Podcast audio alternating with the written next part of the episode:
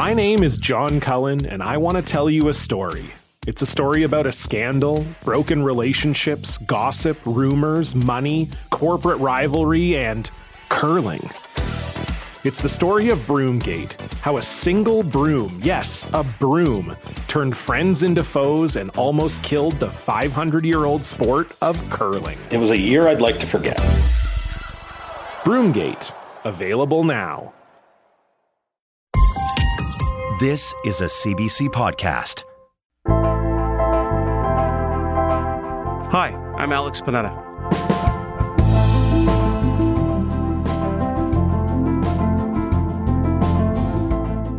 It's been nearly four years since Jeffrey Epstein died in a New York jail. Yet, even in death, we're still learning more about his connections to the world's richest and most powerful people, and attempts to obtain some measure of accountability continue. One route, it's through Epstein's former bank, JP Morgan Chase. The bank is currently embroiled in two lawsuits, one from an accuser of Epstein's and another from the US Virgin Islands where he kept an estate. The Virgin Islands has issued subpoenas to a number of billionaires in connection with the case, including Google co-founder Sergey Brin and more recently to embattled Tesla CEO Elon Musk. And now there are new revelations about Epstein's relationship with Microsoft co founder Bill Gates. So today, I'm speaking with Wall Street Journal reporter David Benoit about these lawsuits, about Epstein's history with America's biggest bank, and what we're still learning about the sex offenders network years after his death.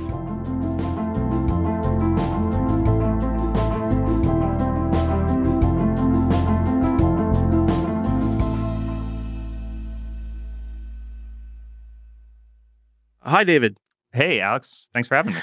Oh, good to have you here. So, okay, before we dive into the details, maybe can you just start by telling me briefly why is the U.S. Virgin Islands suing J.P. Morgan, the bank? Uh, what are they alleging here?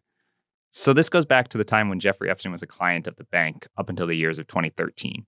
And what the U.S. Virgin Islands government is saying is you, as a bank, should have looked at his transactions. You should have seen him moving cash around. You should have seen what was public about him. And you should have told us, you should have told the government, and we would have been able to uncover his crimes, his alleged crimes, earlier than we did. And because you guys failed as a bank, we are coming after you to uh, recoup some money. Interesting. And the bank is saying the lawsuits, I mean, are misplaced, right? Like, what's the what's the bank's take on this? Yeah. So the bank is saying, look, like we regret having a relationship with Epstein. Now everything we know, but we could not have known what was going on. It was not our responsibility. In fact, it actually says, hey, U.S. Virgin Islands, you as a government should have seen just as much as we saw. So the legal question of this is open ended. I don't, I don't know how that's going to end, but it doesn't look great for the bank. What's coming out? Yeah, not only that, the bank also faces another lawsuit, if I understand correctly, from a, from a Jane Doe. What's what's that about? Pretty much the same sort of allegations, and they're actually now the suits are sort of combined in court. A victim of Jeffrey Epstein, who an anonymous victim, says sort of the same thing, like, "Hey, you were his bank, and he helped you, and you helped him, and he committed all these crimes of abusing young girls and women for all these years because no one stopped him." So let's talk about the cash. I mean, what do we know about the kind of money that Jeffrey Epstein was keeping at, uh, at JP Morgan?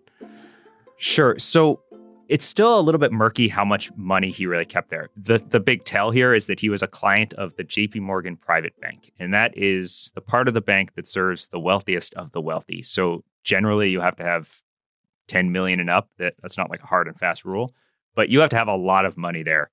And then the other thing we can see is he had pretty close connections to the top executives at JP Morgan. And that's a sign that he was clearly an important client. He was bringing them important people.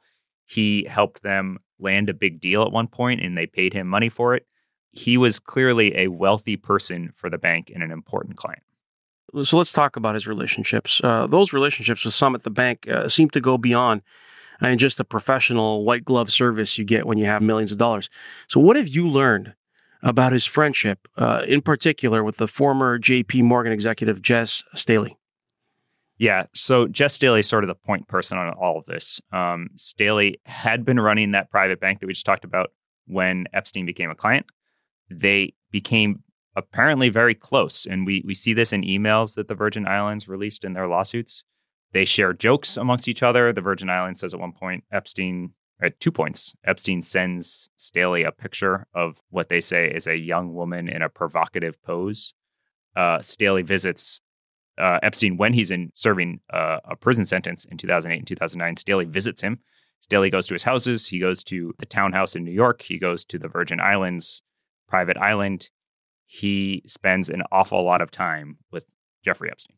Well, wow. I mean, this is a bank executive. I mean, you alluded to the emails they, and the, the fact that they sent many emails to one another.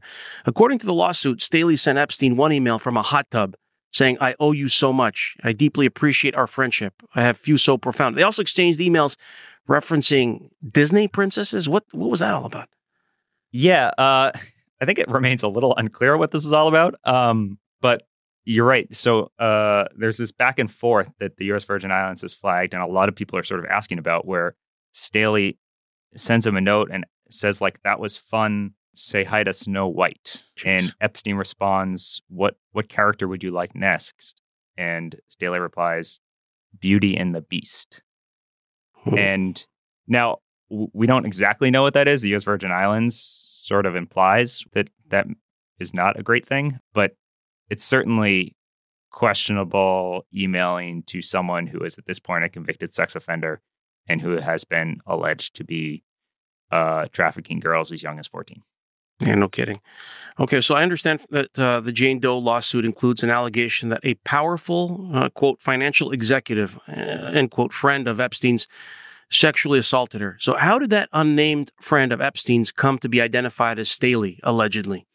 Yes, so this is a little bit complicated in the lawsuit. So that that allegation was sitting in the in the very first Jane Doe lawsuit, and it's just sort of, hey, this happened. What winds up happening is J.P. Morgan has actually at this point sued Jess Staley inside all of these cases, and they say, look, what's come to light to us is if there was a problem, if we accidentally covered up Jeffrey Epstein's crimes, it wasn't the bank, it was Jess Staley who misled the rest of us, and as an executive, he breached his duties to us.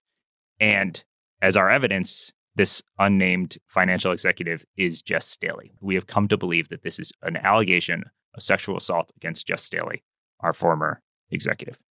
Um, at this point, we should probably note that uh, Jess Staley vehemently denies this allegation. He also says he never knew the extent of Epstein's crimes, that he deeply regrets his relationship with him, but um, he never understood what was really happening. Just so that I have this straight, JP Morgan says they're not liable and that this case should be thrown out. But if they are found liable, it wasn't their fault. It was Staley's fault. Is that correct? Yeah. Yeah, that that's pretty much correct. It's it's like, hey, if, if we were to lose this case, you're gonna you're gonna have to go get the money from Jess Staley. Yeah, and, and, and just to reemphasize here, Jess Staley is not some low level banker, some random you know a faceless gnome within the operation, right? Uh, can you give me a sense of his former uh, clout, both at J.P. Morgan and beyond? Yeah, so Jess Staley, you're right. Jess Staley was a very prominent banker. He he so he ran the private bank when he met Epstein. He then ran a bigger division, and then he took over their investment bank, which is among the biggest in the world and, and a giant part of JP Morgan. At one point, he was viewed as the likely CEO succession candidate for Jamie Dimon. He then left the bank and went on to run Barclays in in London, which is one of the biggest banks in England. He actually resigned from that amid questions about his relationship with Epstein and whether he was truthful or not. New information has come to light on which the FCA has made this decision. Why has the FCA decided to launch this probe at this time? You know, I'm not going to go into the issues of why the FCA. I mean, clearly there's been a, obviously a lot of press, um, um, but I've been very transparent with the bank uh, and very open and willing to discuss uh, the, uh, the relationship uh, that I had with him. Okay, and it, this doesn't necessarily end with Jess Staley, right? You're, you're reporting at the Wall Street Journal uh, that J- Epstein's relationships and contacts at J.P. Morgan went beyond this one former executive, uh, Staley. Uh, what signs have you seen that indicate that other people at the bank may have known that Epstein might have had some, uh, at the very least, distasteful uh, interest in, in young girls? Yeah, so that's what we we sort of set out to, to determine whether or not this was really right that it was just a Jess Staley relationship, and, and I think we've shown that the relationship was deeper and and wider than the bank had previously admitted. So a couple a couple things we've seen. One from our reporting, we found out that Mary Erdoes, who took over the private bank in the that kind of wealth relationships from Staley, uh, exchanged lots of emails with Epstein, including talking about raising a, a big philanthropy fund with him. Um, Mm. That she went to the townhouse a couple times. Uh, she had previously said she remembered going once. Uh, she went twice, and that that their bankers were there an awful lot visiting with him. So this this philanthropy fund Epstein was trying to start, like this was something that Erdoes and Staley emailed with him a lot. Like it was clear there were real plans going on for many months. The emails are detailed. The emails are aren't like them brushing him off. Like this was this is clearly like a real thing they were trying to do with him. And I just think that shows this wasn't just like Jess Staley's friend that he was watching out for.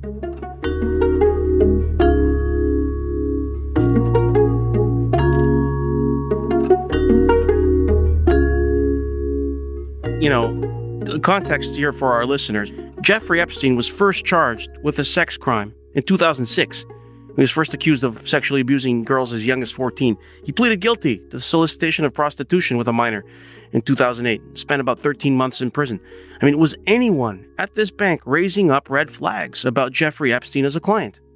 So you're right. And the bank was well aware of his crimes.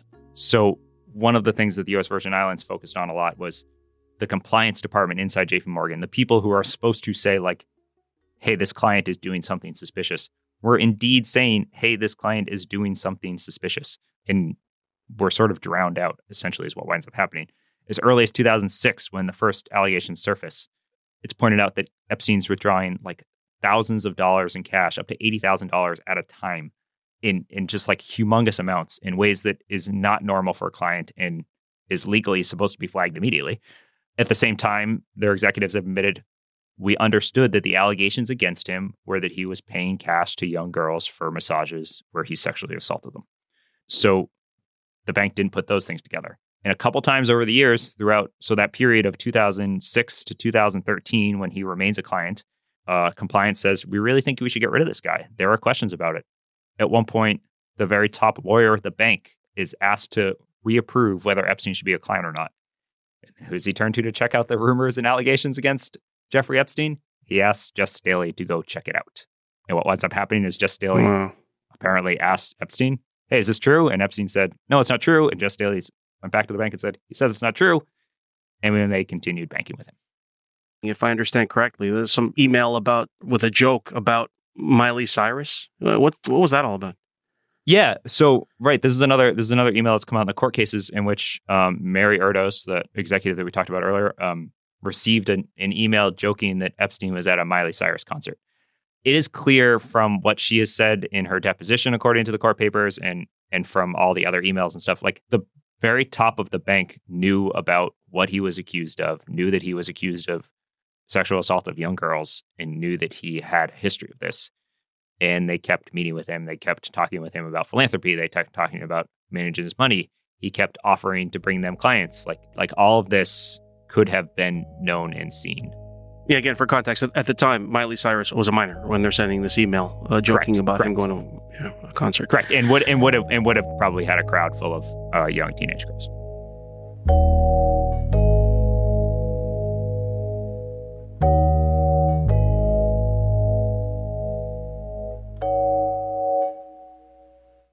Hi, I'm Oona Chaplin, and I'm the host of a new podcast called Hollywood Exiles. It tells the story of how my grandfather, Charlie Chaplin, and many others were caught up in a campaign to root out communism in Hollywood. It's a story of glamour and scandal and political intrigue and a battle for the soul of a nation. Hollywood Exiles from CBC Podcasts and the BBC World Service. Find it wherever you get your podcasts. Okay, but it, it wasn't until 2013 that Epstein's relationship with JP Morgan ended. Uh, so, do we know why it ended in 2013 and uh, why it ended when it did? Um, we don't really have a great answer on this. The the bank hasn't really said, and, and the court documents don't really say. But you're right. So the the timeline that we can see is Jess Staley leaves J.P. Morgan in early 2013, and in the middle of 2013, the bank cuts off his ties. Um, well, sorry, I should say the bank closes all of Epstein's accounts. Um, Our reporting also shows that that wasn't truly the end. That some of their private bankers continued meeting with him, including going to his New Mexico ranch. Um, Mm. So even after they cut him off, they they kept working with him. which the bank has said those meetings were all about other clients that he also represented. Okay, so some of the world's richest and most powerful men have been subpoenaed as part of this case. Uh, Google co founder Sergey Brin, Tesla and Twitter uh, boss Elon Musk. What are these subpoenas about? So, these subpoenas are the U.S. Virgin Islands asking for more information. One of the one of the key claims they make is not only did J.P. Morgan keep Epstein around, they kept him around because he was helping them get access to rich clients. So one of the things that our reporting has shown broadly is Epstein was surrounded by celebrities and rich people. And the US Virgin Islands is trying to uncover whether or not some of these rich people Epstein connected to JP Morgan as clients and like brought them as essentially like new clients to JP Morgan, making the bank a whole bunch of money and a reason to protect Epstein is their allegation. Hmm. And what have Musk and uh, Brin said about these uh, subpoenas and having their names dragged into this uh, this case? Um, Brin has has not commented yet, as far as I know. They also said they were having trouble finding Musk, which is, uh, I think, a little ironic. Uh, he then came out. I know where to find him. yeah, uh, Twitter. He then came out on his in his platform and and blasted the idea on Twitter, saying, "Look, I never relied on Epstein for any advice. I wouldn't have done such a thing." And to be clear, he also truly dislikes JP Morgan. Uh, they have quite a fight going on, and he says like this is all nonsense. Wow. Okay, this brings us to an explosive report from your paper this weekend about Jeffrey Epstein and Microsoft co founder Bill Gates. Uh, maybe can you just lay the groundwork for me about what we know about Jeffrey Epstein's pitch to JP Morgan for this philanthropic fund you mentioned earlier, and, and then how that pitch ends up involving Bill Gates?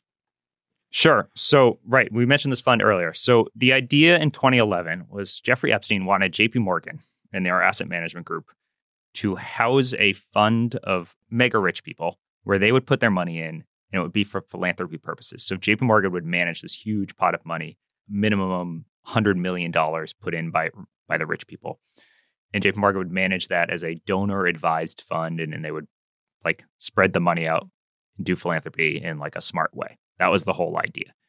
Uh, sort of like the giving pledge that gets a lot of attention from Bill Gates and, and Warren Buffett. JP Morgan was keen on this idea, thought it was a great idea. And at the center of it all, Epstein wanted Bill Gates to sit. Now, this is where it gets a little weird. Epstein and Gates had a relationship, absolutely. Like we reported multiple meetings. Gates flew on his plane. They we reported about one day in 2014 where Gates spends like six hours with Epstein going around to meet a whole bunch of other rich people. They clearly had a relationship. It also appears that Epstein embellished that relationship for many different reasons and to meet other rich people and to get closer to JP Morgan. So he's Hmm. emailing JP Morgan all these notes about how like how Bill feels about the fund and how he's annoyed at their work and wants to do this and how they have to change the fund to put Bill Gates at the center. So that fund never gets off the ground. Uh, and Bill Gates, what Bill Gates says today and and has said consistently is Epstein was over embellishing our relationship. I talked to him about philanthropy ideas. Um, I thought he could help with things like that, uh, and he regrets that decision. What did you do when you found out about his background? Well, and, you know, I've said I regretted having those dinners, uh, and there's nothing, absolutely nothing new on that. Is there a lesson for you, for anyone else looking looking at this? Well, he's dead, so uh, you know, in general, you always have to be careful. Uh, you know, I'm I'm very proud of what we've done in philanthropy. Very proud of the work of the foundation. You know, I, that's that's what I get up every day and focus on.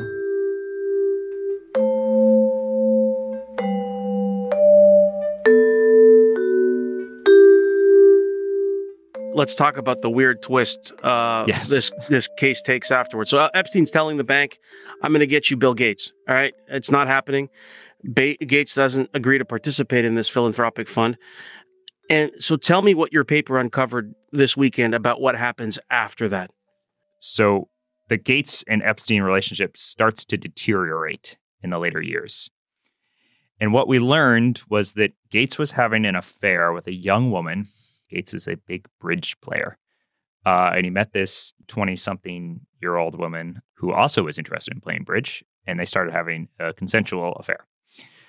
Epstein finds out about this affair, and there's a there's another character here, a person close to to Gates, who Gates connects the woman to, because she's trying to raise money to start an online bridge course, essentially. She wants to start a company. So Gates says, Talk to my guy over here. And she talks to the guy, and the guy says, Oh, you should talk to Epstein. Epstein gets introduced to this woman uh, who is having an affair with Bill Gates. He finds out about this affair, and he starts sort of drawing himself closer to this woman. And over the years, he winds up paying for her to take some coding classes because the bridge idea doesn't work. So she goes to do something else. He pays for Hmm. those classes. He gives her use of an apartment that he had kept. He kind of en- ensnares himself in this relationship. Gates breaks it off with her before all these things start happening. But as the relationship with Gates and Epstein starts deteriorating, Epstein sends Gates an email and says, I paid for these things. Reimburse me. It's pretty shocking stuff. I mean, it sounds like Epstein was basically trying to extort Gates. Like, like, hey, I know about your affair with this twenty-year something year old Russian bridge player, and, and it's been a very persistent, though I would say, unproven theory at this point that uh, Epstein was running a blackmail operation. Um, you're right that that is the persistent rumor or or speculation. So far, I can't say that our reporting has uncovered more of this, but I think that that's how Gates took it. It was such a minimal amount of money for billionaires to to care about this little expense that Gates certainly took it. The the report says as as an attempt to extort him. He's he did not pay him. To be clear, it it is uh it is pretty shocking. Yeah, no kidding. Okay, so before we go today, it's been nearly four years since uh, Jeffrey Epstein died, awaiting a sex trafficking trial. Uh, his former girlfriend and associate is behind bars, convicted of sex trafficking. So, why do you think it's it's still important all these years later uh, to be reporting on and digging into this really pretty lurid story? So I think we think at the Wall Street Journal that one, there's still a lot of mystery around the, the guy. Um, I think even the people that knew him, quote unquote, well, have always maintained that like he was a mysterious, strange guy and like where did his money come from and how did he maintain his reputation has been this like open question. Um, and we've really focused on on the time after his first allegations. So when it was known that he had been convicted and served prison time for sexual offenses and was a registered sex offender.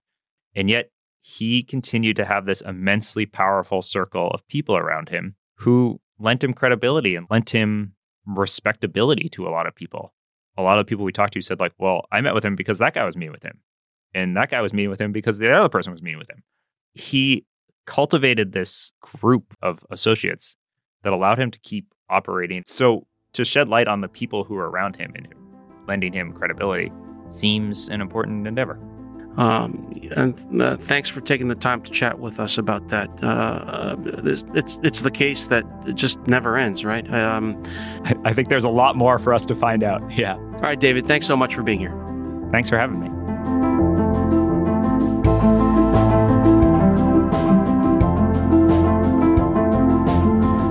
That's all for this week. Front Burner was produced this week by Imogen Burchard, Derek Vanderwyk, Lauren Donnelly, Rafferty Baker, and Jody Martinson. Our sound design was by Mac Cameron and Sam McNulty. Our music is by Joseph Shabason. The show's executive producer is Nick McCabe-Lococo. I'm Alex Panetta. Thanks for listening, and we'll talk to you next week.